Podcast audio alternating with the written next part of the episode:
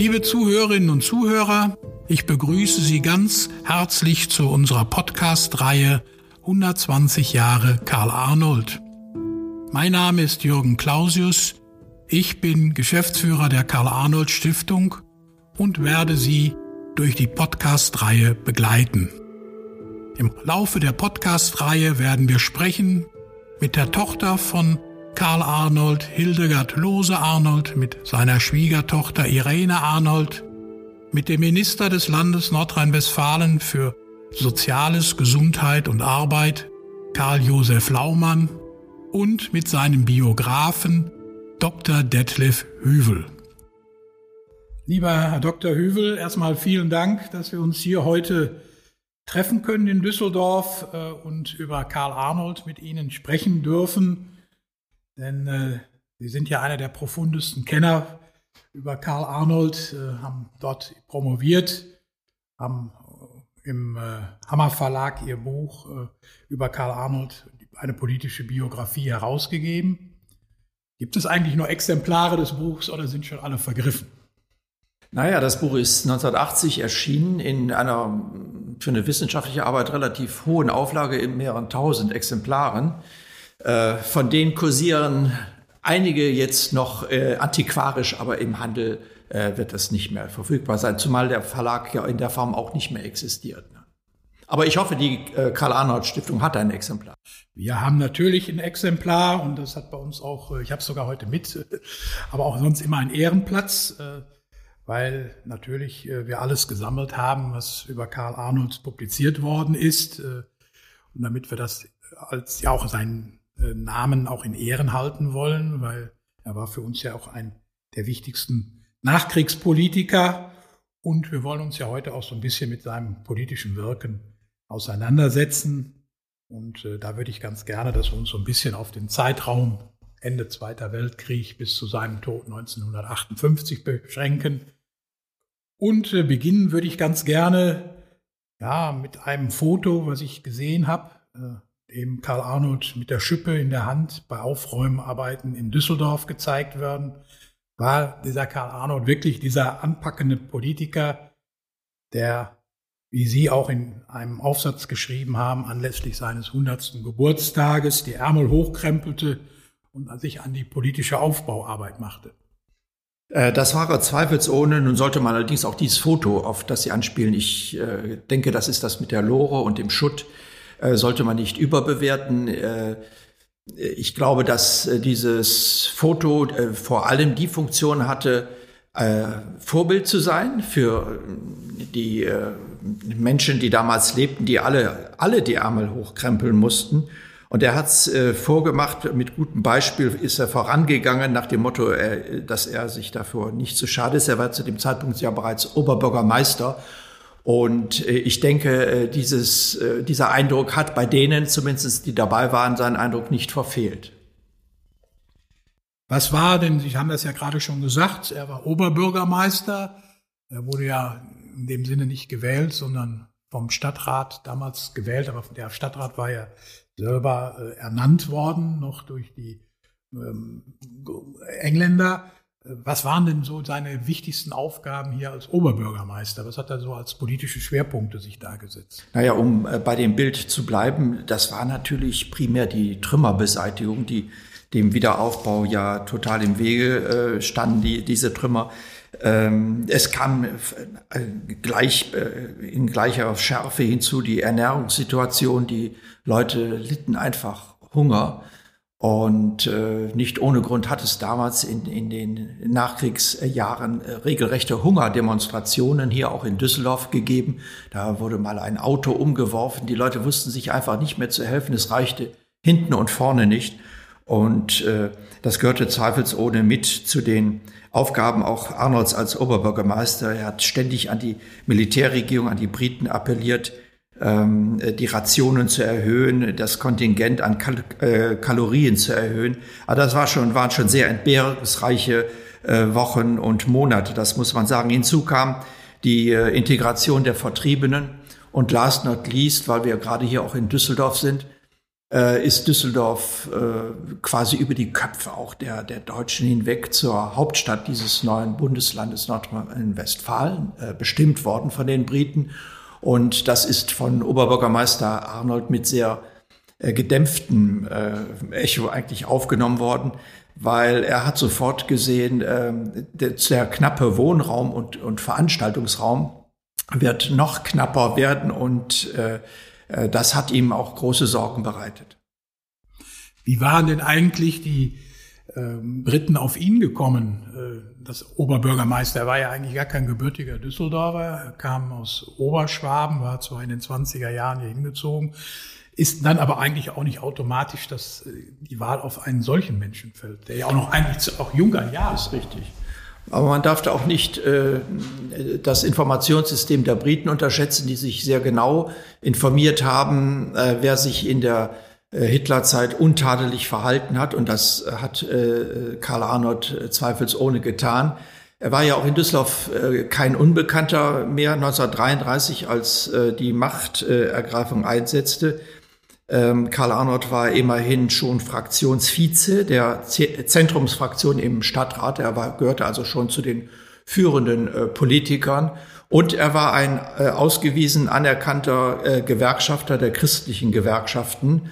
Und all das äh, hat schon sein Profil geformt und äh, den Briten war das äh, nicht verborgen geblieben. Und auf der Suche nach äh, Menschen, äh, die anpacken konnten und die vor allen Dingen auch eine politisch weiße Weste hatten, äh, fiel, der, äh, fiel die Wahl natürlich sehr schnell unter anderem auch auf Karl Arnold, zumal er auch sehr rührig war und äh, selbst ein äh, außerordentlich großes Interesse daran hatten, dass der politische Aufbau begann und auf mehreren Ebenen, nämlich Partei, Kommunalpolitik und Gewerkschaften. Das waren seine drei Zielrichtungen und da hat er äh, sich äh, wahnsinnig engagiert und äh, bei den Briten einen sehr guten Eindruck hinterlassen.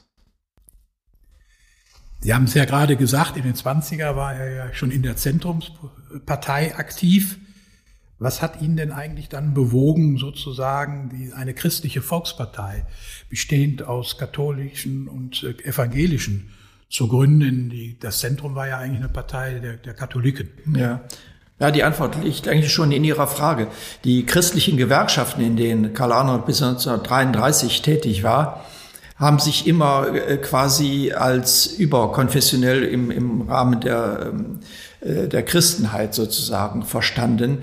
Die waren nie so ähm, äh, separiert, wie es das Zentrum war, das ja mehr oder minder eine äh, Vertretung, politische Vertretung des Katholizismus war.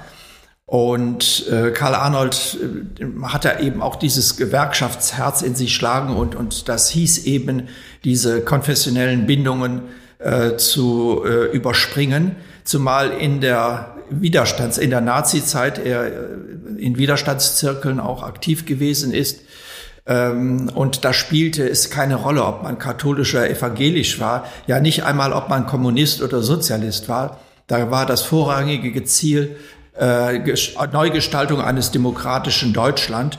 Und das schweißte die Menschen, die äh, gegen Hitler agierten, zusammen. Und von daher ergab sich fast natürlich der Wunsch, auch eine eine Partei, eine politische Partei zu gründen, die auf, zwar auf den christlichen Werten basierte, aber eben nicht mehr an den Konfessionsgrenzen Halt machte. Der gibt ja immer so ich habe sagte ja schon, Karl Arnold, Mitgründer der äh, CDP, erstmal Christlich-Demokratischen Partei, äh, hinterher dann CDU. Es ist ja immer so, wenn man heute die Menschen auf der Straße fragt, der, fragt, wer war denn der Gründer der CDU, dann kommt ja sofort immer als erstes Konrad Adenauer. Mhm.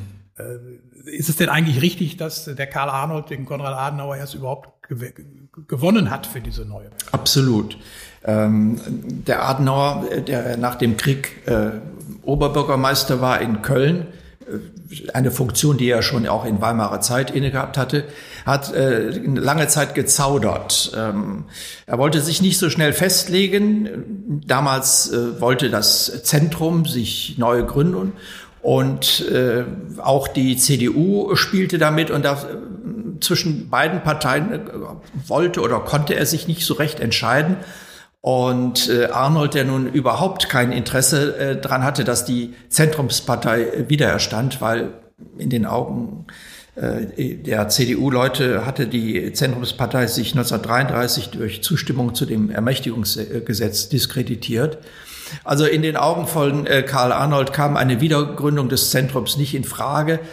Äh, das war aber zweifelsohne die populärere Partei, die bekanntere. Die CDU kannte ja noch keiner, beziehungsweise die hieß auch anfangs in Düsseldorf Christlich-Demokratische Partei, CDP. Ähm, jedenfalls, das, es war eine Neuerung und äh, die Leute konnten damit nichts anfangen und insofern brauchte, äh, brauchten die Gründer äh, dieser neuen Partei einfach einen zugkräftigen Namen. Und äh, da lag es natürlich sehr nah auf äh, Adenauer einzudringen und ihn zu bitten, der Partei beizutreten. Arnold ist dafür äh, mehrfach zu Adenauer äh, hingefahren, den er vorher gar nicht kannte, übrigens umgekehrt auch nicht. Der Adenauer äh, schrieb, er hat noch Anfang 1946 ihn als Herr Arnolds bezeichnet, lieber Herr Arnolds.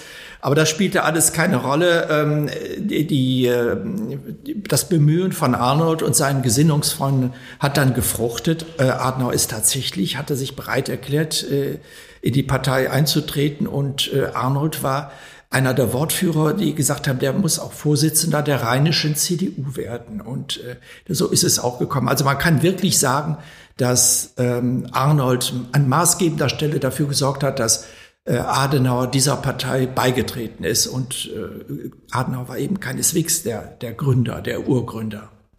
Aber um der Wahrheit auch eine Ehre zu geben, diese Partei, diese neue christliche Partei ist äh, an, in, an vielen Orten in der äh, in damaligen westlichen Deutschland, aber auch in, den Öst, in der Ostzone entstanden, äh, an, in verschiedenen Städten. Düsseldorf war eine davon und erst Ende 45 kam es dann zu der äh, einheitlichen Namensgebung CDU. Es ist ja auch erstaunlich, obwohl, ich sag mal, der Arnold den Adenauer gewonnen hat, trotzdem, wenn man das so das ein bisschen verfolgt, die beiden haben ja oft auch politisch immer quer gegeneinander gestanden und konnten es auch an vielen Stellen nicht. Äh, damit werden wir ja gleich nochmal uns ein wenig näher beschäftigen. Aber was verband denn beide politisch und wo haben sie sich denn so grundsätzlich unterschieden? Unterschieden zunächst einmal im Alter. Äh, das ist nicht ganz unwichtig. Arnold war äh, bei Kriegsende 44 und Adenauer war 70. Adenauer war Volljurist. Adenauer, äh, Arnold kam aus einfachen Verhältnissen, ähm, das, aus der äh, äh, katholischen Arbeitnehmerbewegung. Ähm, aber das äh, war es vielleicht nicht so sehr. Ich will damit auch nicht sagen, dass Adenauer äh, Standesdünkel hatten, aber er war halt eben der weitaus erfahrenere äh, Politiker, der viele Jahre lang mächtiger Oberbürgermeister in Köln äh, gewesen ist und äh, er hatte einfach auch die größere Erfahrung. Das hat ihn vielleicht mehr zum Realisten gemacht und zum Pragmatiker als Arnold, der äh, noch Visionen hatte, der von einem neuen ähm, Deutschland schwärmte und auch von einer wirtschaftlichen Neugestaltung und in diesem Zusammenhang auch gerne, anfangs zumindest, das, den Begriff von einem christlichen Sozialismus äh, in den Mund nahm. Und Adenauer konnte damit überhaupt nichts anfangen.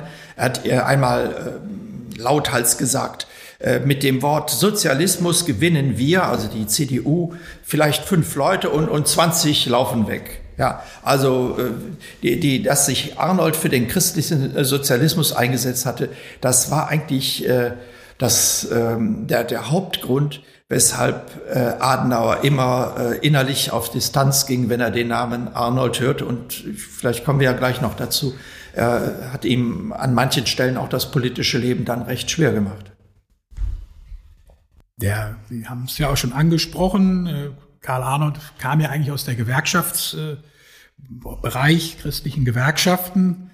Er gilt auch als ja, Mitbegründer der Idee der Einheitsgewerkschaft und Wegbereiter des Deutschen Gewerkschaftsbundes. Ähm, er arbeitet ja in den 20er Jahren als Gewerkschaftssekretär hier in Düsseldorf. Was hat ihn denn da eigentlich zu bewogen, eher in die Politik und nicht den Weg des erfolgreichen Gewerkschafters zu gehen? Naja, irgendwann kam der Punkt, äh, äh, wo man, äh, wo er sich entscheiden musste. Ich sagte ja vorhin, er hat anfangs noch äh, sozusagen dreidimensional äh, gewirkt, Partei, Neugründung, ähm, Gewerkschaftsneugründe äh, oder Wiederaufbau und eben auch aktiv in, in die Kommunal, äh, Kommunalpolitik zu gehen, war ja Oberbürgermeister und blieb das auch bis zu seiner Wahl zum Ministerpräsidenten. Und alles drei zusammen ging äh, halt nicht mehr. Er hat aber so weit noch äh, die Gewerkschaftsbewegung hier mitgetragen, äh, bis Ende 45, wo er auch noch äh, äh, vorläufiger Vorsitzender war der Einheitsgewerkschaft äh, das war eben auch ganz wichtig, dass es eine einheitliche Gewerkschaft gibt, nicht mehr diese Zersplitterung äh, wie in Weimarer Zeiten, weil ähm, die, die Leute machten sich äh, damals wirklich den Vorwurf, dass die Zersplitterung in christliche Gewerkschaften, in, in sozialistisch äh, stärker geprägte Gewerkschaften, dass die doch dazu beigetragen hat, Hitler auch ein bisschen den Weg äh, zu ebnen, zu erleichtern. Und diesem, äh, dieser Vorwurf schwang latent äh, irgendwo mit. Und äh, Arnold war einer derjenigen, der gesagt hat, wir müssen die Kräfte bündeln. Und das ist ein Motiv, was wir auch später bei seiner Regierungsbildung sehen. Für ihn war nach dem Krieg wichtig, dass alle demokratischen Kräfte äh, zusammenarbeiten und, und nicht wieder in den alten Parteienstreit wie in Weimarer Zeiten verfallen. Und da zählte er auch die Kommunisten, glaube ich, zu, ne? zu den demokratischen Parteien dem ersten Kabinett? Ja, das äh, ist tatsächlich so. Er hat auch im Untergrund, äh, damit ist er mit Kon äh, Kommunisten in Kontakt gekommen. Er hatte auch keine Scheu, äh, sie 1947 in seine erste Regierung aufzunehmen. Auch das war äh, Adenauer ein Dorn im Auge und er hat äh, tatsächlich drauf gedrungen, dass die ein Jahr später auch die, die Regierung verlassen mussten. Aber das war äh, anfangs für Arnold egal. Er wollte gemeinsam dieses Aufbauwerk getragen haben und äh, ja, so war er halt. Ne? ja, so war er. Er wurde ja dann 1947 zum ersten frei gewählten Ministerpräsident des Landes. Äh, das äh, stimmt das eigentlich, dass der Adenauer eigentlich auch das eigentlich verhindern wollte und Arnold eine Gunst der Stunde ja. nochmal in der Fraktion.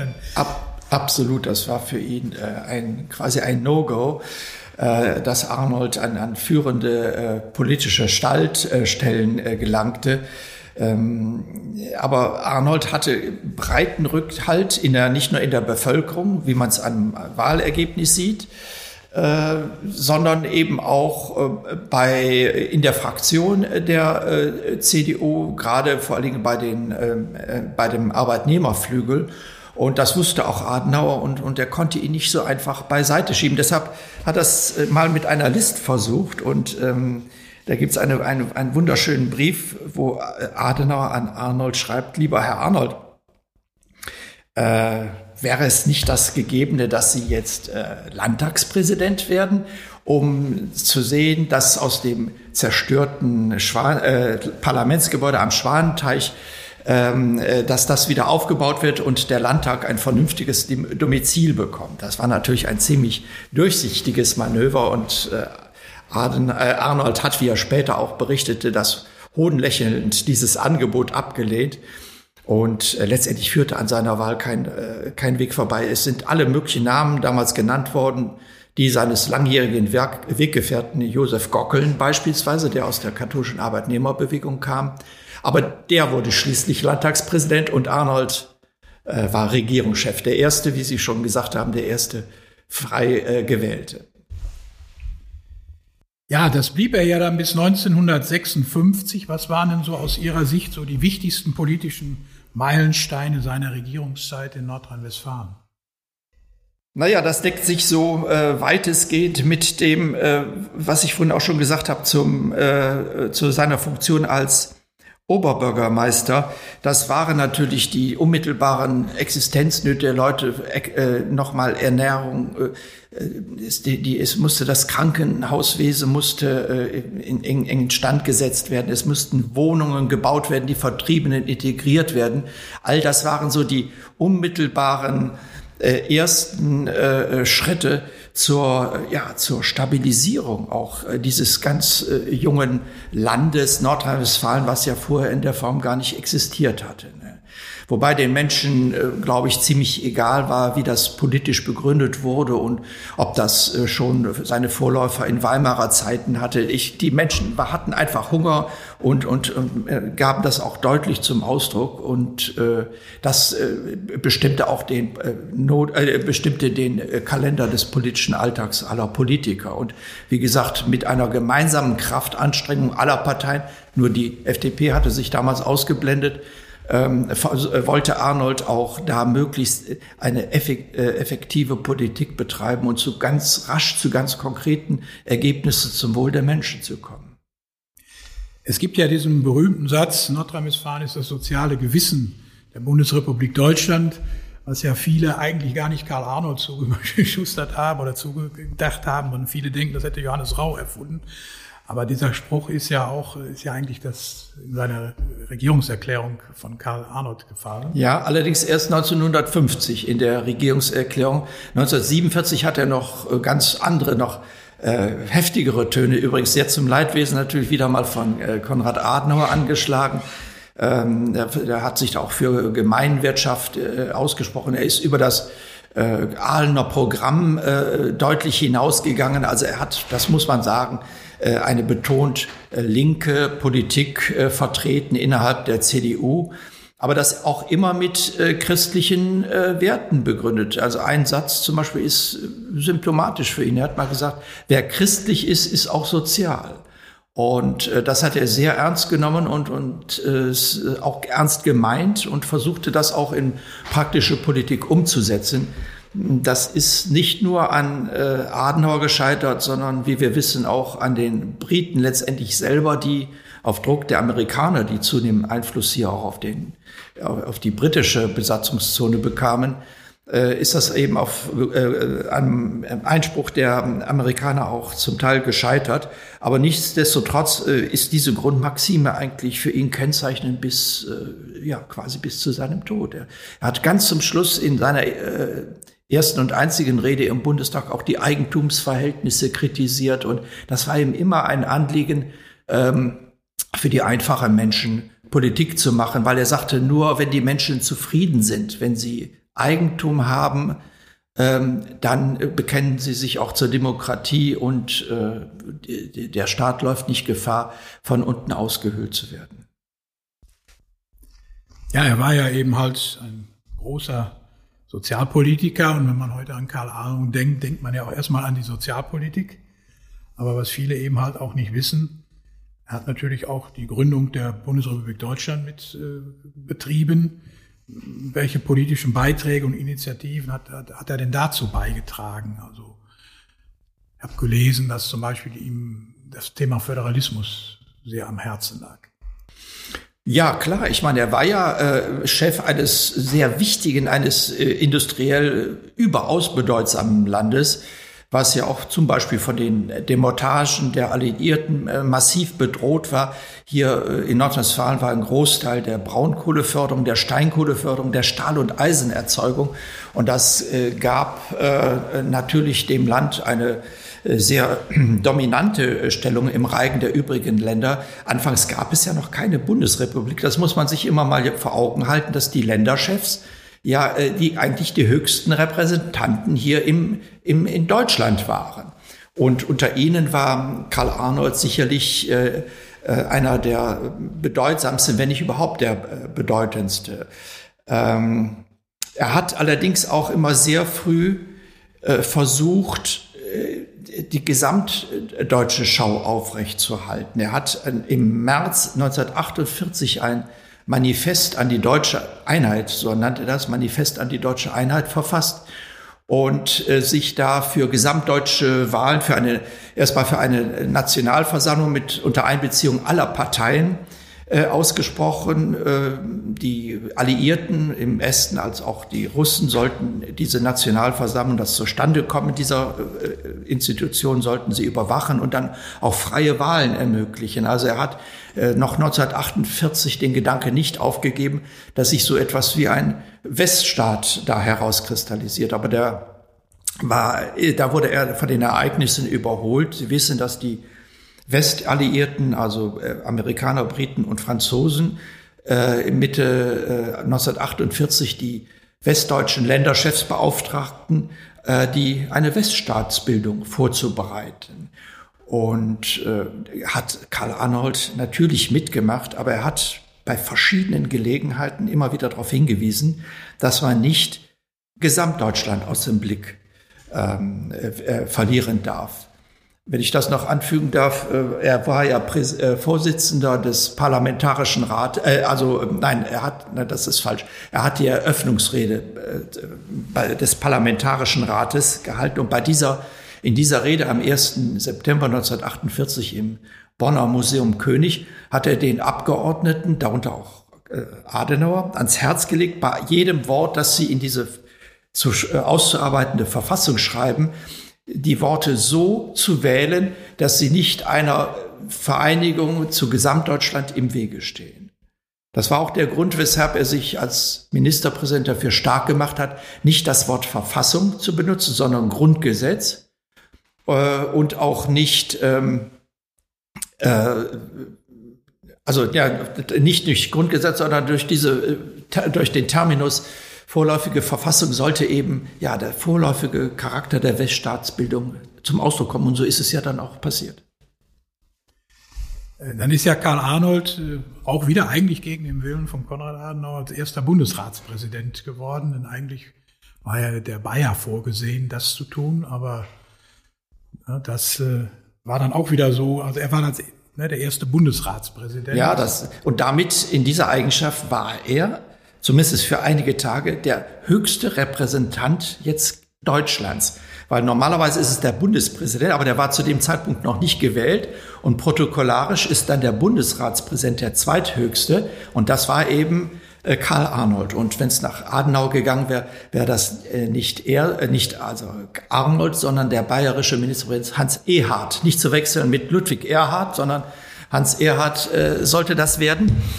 Und äh, das hat aber den Zorn von vielen äh, Ländern ähm, hervorgerufen. Die hatten den Eindruck, da werden vollendete Tatsachen geschaffen und äh, Arnold hat sich da zum Wortführer gemacht und äh, ist äh, anstelle von Erhard äh, zum äh, ersten Bundesratspräsidenten gewählt worden. Das war, wenn man so will, ein bisschen ein Revancheakt dafür, dass äh, Adenauer bei, bei seiner Regierungsbildung den Bayern der CSU äh, quasi diesen Posten auch als, äh, als Leckerli, hätte ich beinahe gesagt, jetzt äh, präsentiert hatte. Und da haben die anderen Länder oder viele andere gesagt, nee, da machen wir nicht mit. Wir sind Länder, wir äh, äh haben da durchaus mitzureden und so geht's nicht über unsere Köpfe hinweg. Und so kam die Wahl Arnold zustande.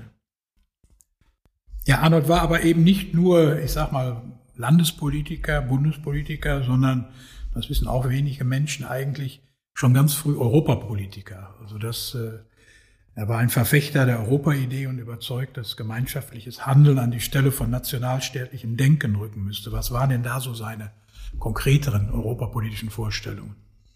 Nun kann man äh, ja äh, mutmaßen, dass viele Politiker oder manche äh, die europäische Idee nach dem Krieg hochgehalten haben, weil sie äh, sozusagen darin den einzigen Ausweg aus der Misere sahen. Deutschland war ja äh, nicht nur materiell am Boden zerstört, sondern hatte auch äh, international gar keinen Kredit mehr. Die Deutschen waren ja völlig in Verruf geraten.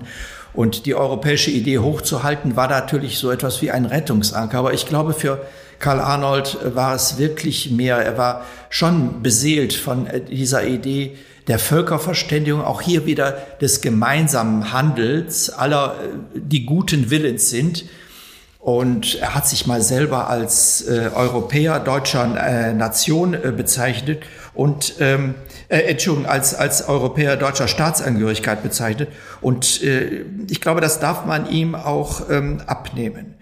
Er hat äh, nicht ohne Grund eine Einladung bekommen, 1948, ja, ich glaube als erster sogar aus, aus Westdeutschland in London in der Albert Hall äh, zu reden. Auch da hat er auch diesen Gedanken des gemeinsamen äh, Friedenswerkes äh, in seiner Rede äh, verwandt und, und hat dafür auch äh, große äh, Zustimmung erhalten. Er hatte gerade auch bei den äh, Briten, bei führenden Briten wie Lord Pakenham, der für die Deutschlandfragen zuständige Politiker hatte er einen, einen, großen Vertrauensvorschuss bekommen. Die beiden verstanden sich äh, exzellent, gingen zum Teil gemeinsam in Gottesdienst und äh, Pakenham hat mal geschrieben, äh, wenn er Deutscher gewesen wäre, hat er gesagt, ich glaube, ich hätte die äh, Gedanken oder die Ideen von Karl Arnold unterstützt äh, als Deutscher. Ne? Aber so hatte er, haben auch die Briten ihm mancherlei äh, äh, Unterstützung angedeihen lassen, äh, weil die schon gemerkt haben, das ist nicht nur Fassade, dieser europäische äh, Gedanke, sondern äh, da steckt mehr dahinter. Was dahinter steckt, hat Arnold ein Jahr später klar gemacht in einer sehr äh, äh breit aufgenommenen äh, äh, Rede äh, im, im Rundfunk zur ja, quasi war das der Vorläufer der Europäischen Gemeinschaft für Kohle und Stahl. Da hat er angeregt, dass äh, Deutschland, Frankreich und die Benelux-Staaten ihre Eisen und e, äh, Erz und Kohlevorkommen einbringen, gemeinsam verwalten äh, um damit auch da keine, kein Missbrauch mehr möglich ist, wie das zur Zeit des Dritten Reiches mit der, mit der wahnsinnigen Rüstung geschehen ist. Und Jean Monnet soll mal gesagt haben, im Grunde genommen war Karl Arnold der Vater der Europäischen Gemeinschaft der Kohle und Stahl, die ja dann auch tatsächlich gekommen ist. Also da war mehr dahinter als nur der Wunsch, nach Anerkennung und nach äh, äh, ja, wieder zur Geltung zu kommen im, im Kreis der internationalen Staaten. Was mich ja immer auch an Karl Arnold so ein Stück weit begeistert hat, dass er, äh, ich sag mal, auch ein Stück weit für die politische Bildung was getan hat. Denn er war der Erste, wir sind vertreten ja eine politische Bildungseinrichtung als Karl-Arnold-Stiftung, der Erste, der sowas wie so einen Landesjugendplan äh, auf den Weg gebracht hat. Ähm, was hat ihn da bewogen? Aber wahrscheinlich sicherlich auch die Geschichte Dritte Reich. Ne? Ja, selbstverständlich. Äh, Bildung, das war für ihn äh, ein, ein großes Anliegen. Äh, wir würden vielleicht das heute so nicht mehr teilen, dass zum Beispiel auch Zwergschulen, einzügige Schulen als zum geordneten Schulbetrieb zählen. Aber das war nach dem Kriege schon äh, eines seiner Maxime, dass äh, der Elternwille entscheidet. Und wenn es halt eben so ist, dass es nur eine einzige Schule bei rauskommt, ja, Hauptsache Bildung ist das A und O. Und vor dem Hintergrund hat er natürlich sehr, äh, sehr frühzeitig sich dafür stark gemacht, dass das Land so etwas wie einen Landesjugendplan bekommt. Das heißt also, dass die Jugendorganisationen jährlich mit bestimmten Einnahmen rechnen können, die sie auch verbuchen können, um da planen zu können. Ähm, der äh, Landesjugendplan ist dann später auch natürlich aufgestockt worden, aber äh, alles im Rahmen der äh, begrenzten finanziellen Mittel des Landes. Aber der Landesjugendplan war tatsächlich eines seiner zentralen Anliegen. Dennoch, das muss man ja hier in diesem Zusammenhang dann auch ansprechen, ist ja durch Karl Arnold der erste, glaube ich, der durch ein konstruktives Misstrauensvotum dann 1956 gestürzt worden ist. Was hat es denn damit eigentlich Aufsinn, wenn er hatte ja eigentlich erfolgreiche Politik gemacht und äh, trotzdem ist er dann gestürzt worden. Hm. Ja, da hat er tatsächlich das äh, zu Recht als Schlacht in einem falschen Saal äh, bezeichnet, die es tatsächlich so war. Und das mussten auch seine Gegner, die ihn gestürzt haben, äh, zugeben. Gemeint äh, war tatsächlich Adenauer und seine Politik. Vielleicht muss man da zu dem, äh, äh, zur Klarheit nochmal sagen, äh, Arnold, als er gestürzt wurde 1956, hatte eine Koalition, der gehörten natürlich die CDU an, die Zentrumspartei und das war ihm gar nicht recht, aber es ging nicht anders aus arithmetischen Gründen die FDP.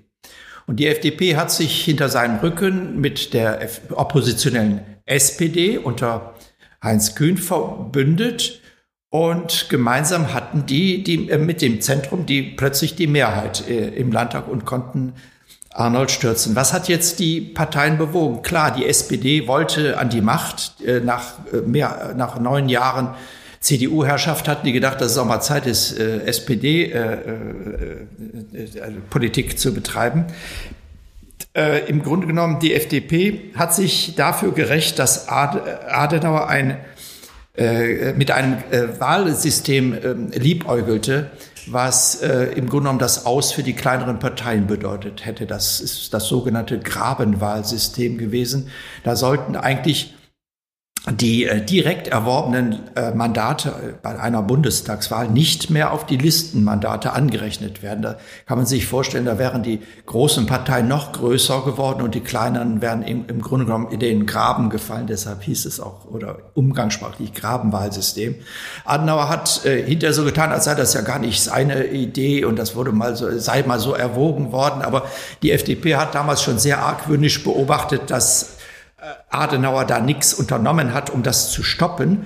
Und die haben mehrfach gedroht, wenn das nicht aufhört mit diesen Wahlrechtsänderungen, mit den Überlegungen, dann äh, würden sie sich, äh, würden sie die Koalition in Düsseldorf sprengen.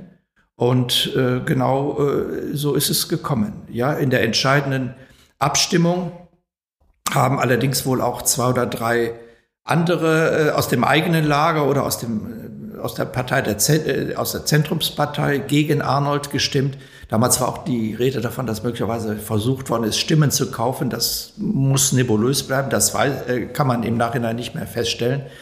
Tatsache ist, dass äh, Arnold dann nach fast neun Jahren Regierungstätigkeit, und Sie sagten ja erfolgreicher, und ich glaube, das kann man auch so sagen, ähm, NRW war zu dem Zeitpunkt sehr schon äh, im Konsolidierungsprozess. Die wichtigsten Aufbauschritte waren schon geschafft. Jetzt ging es darum, das auszubauen. Naja, aber er ist eben trotz dieser relativ erfolgreichen Politik abgewählt worden und äh, hat darunter sehr gelitten. Ja, Sie schreiben, lieber Dr. Hüvel, in Ihrer Biografie über Karl Arnold, ich zitiere, unter seiner Abwahl litt Arnold nicht nur psychisch, er soll furchtbar deprimiert gewesen sein, sondern auch physisch. Doch Dennoch zog er sich nicht aus der Politik zurück, sondern plante sein politisches Comeback zunächst dann erstmal als äh, Bundespolitiker. Ähm, wie sah das denn dann konkret aus? Nein, zunächst einmal sogar äh, auch als Landespolitiker. Er hat äh, die beiden damals noch getrennten Landesverbände in Anführungsstriche Rheinland, CDU Rheinland und CDU Westfalen zusammengeführt, hat ihnen ein gemeinsames sozusagen Dach äh, gegeben, das äh, CDU-Präsidium, dessen Vorsitzender er wurde. Seit der Zeit gibt es überhaupt erst die, die CDU NRW. Und dann allerdings äh, in der Tat äh, hat er sich sehr stark äh, bundespolitisch engagiert. Bei der äh, Bundestagswahl 1957 äh, hat er ein Mandat ähm, angenommen äh, im Kreis Heinsberg, hat äh, dieses Mandat auch mit 72 Prozent heute unvorstellbar eigentlich äh, gewonnen, Er ist im Bundestag zu einem der vier ähm, Stellvertreter des Fraktionsvorsitzenden geworden, hat äh, am Ende auch noch den Vorsitz der, der CDA, also der christlich-demokratischen Arbeitnehmerschaft von Jakob Kaiser übernommen und war zuvor bereits zu einem der vier Stellvertreter von Parteichef Adenauer äh, gewählt worden. Also er hatte eine unglaubliche Ämterfülle, die ähm, ihm allerdings nicht äh, äh den Wunsch nahmen oder von dem Wunsch ablenkten, äh, hier in Nordrhein-Westfalen es nochmal zu versuchen, was er dann noch getan hat. Da kommen wir gleich noch zu.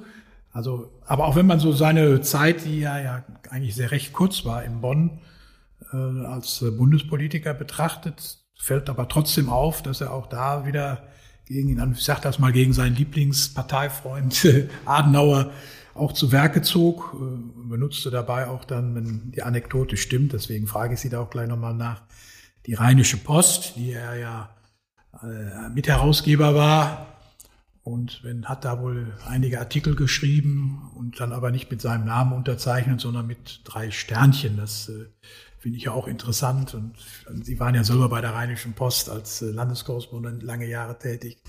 Vielleicht können Sie da uns auch noch ein bisschen näher zu ja, aufklären. Das würde man heute so sicherlich nicht machen. Es ist auch damals schon sehr rasch gemutmaßt worden, wer der Anonymous ist, der im Artikel in der Rheinischen an sehr prominenter Stelle mit drei Sternchen veröffentlicht.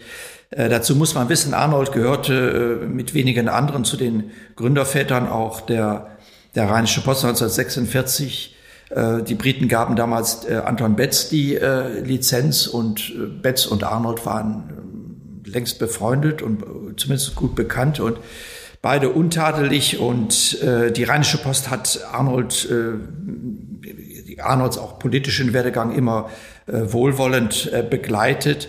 Und äh, insofern hat sie ihm dann auch 1946 mal den Platz zur Verfügung gestellt, um äh, ja mal Klartext zu reden. Arnold hat da eine ganze Reihe von Artikeln äh, äh, veröffentlicht, die sehr stark außenpolitisch grundiert waren.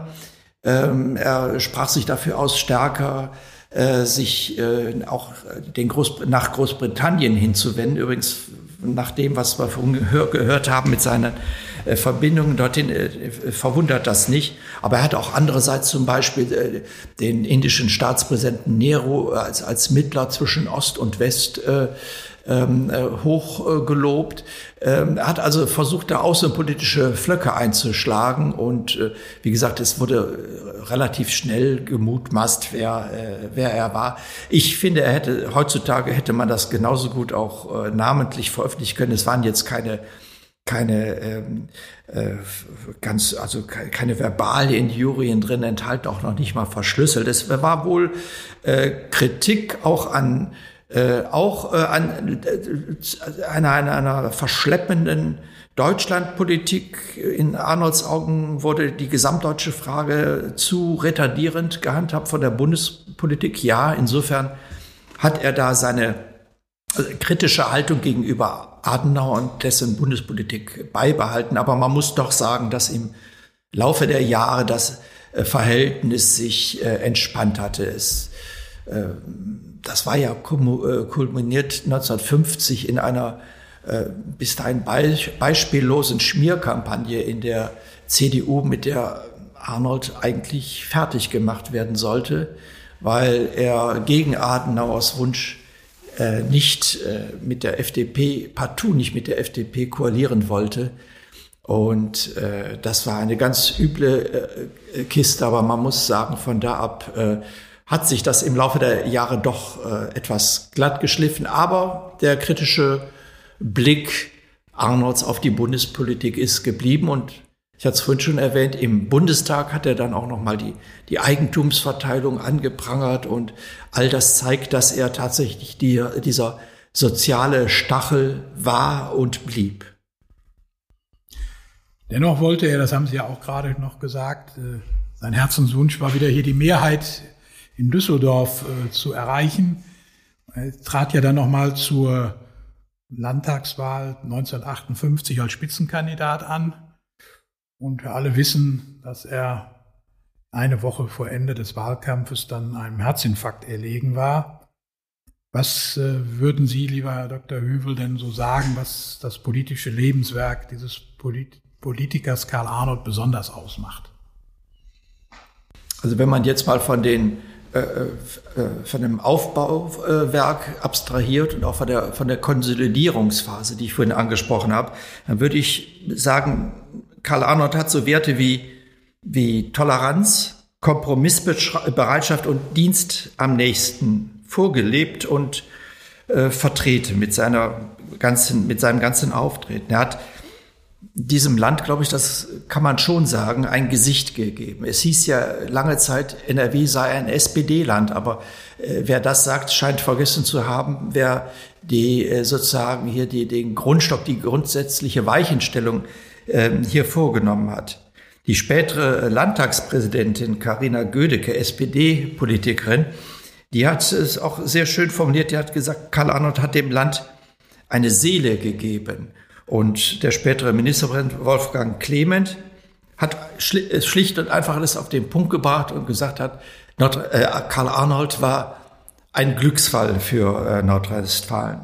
Ich selbst finde, dass seine von äh, Bert Gerresheim angefertigte Büste zu Recht äh, in unmittelbarer Nähe des anderen bedeutsamen Ministerpräsidenten, den hatten Sie ja vorhin erwähnt, äh, den Nordrhein-Westfalen hatte nämlich Johannes Rau vor der Villa Horion in Düsseldorf steht.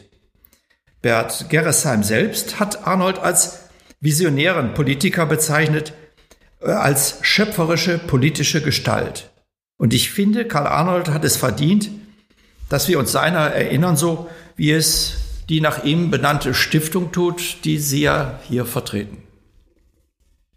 Ja, lieber Herr Dr. Hübel, ich möchte gerne oder erstmal danken Ihnen schon mal für das Gespräch, denn Sie haben uns, glaube ich, den Politiker Karl Arnold, dessen Geburtstag wir ja in wenigen Tagen am 21. März zum 120. Male gedenken, näher gebracht und dazu beigetragen, dass die Erinnerung an ihn erhalten bleibt.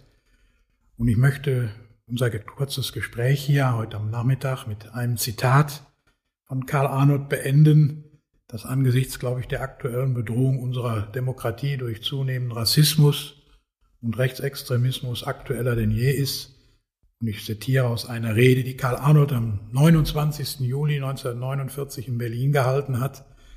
Das Wesen der Demokratie ist, die Rücksichts, ist nicht die rücksichtslose Selbstdurchsetzung, sondern die Bereitschaft zur Verständigung und Toleranz gegen andere. Das haben Sie ja gerade auch gesagt, dass dieser Toleranzbegriff sicherlich einer der wesentlichen Ansätze von Karl Arnold war. Ich darf mich ganz herzlich für das Gespräch bedanken bei Ihnen und äh, ja, beende damit unsere Aufnahme des Podcasts. Herzlichen Dank. Nicht zu danken, gern gemacht.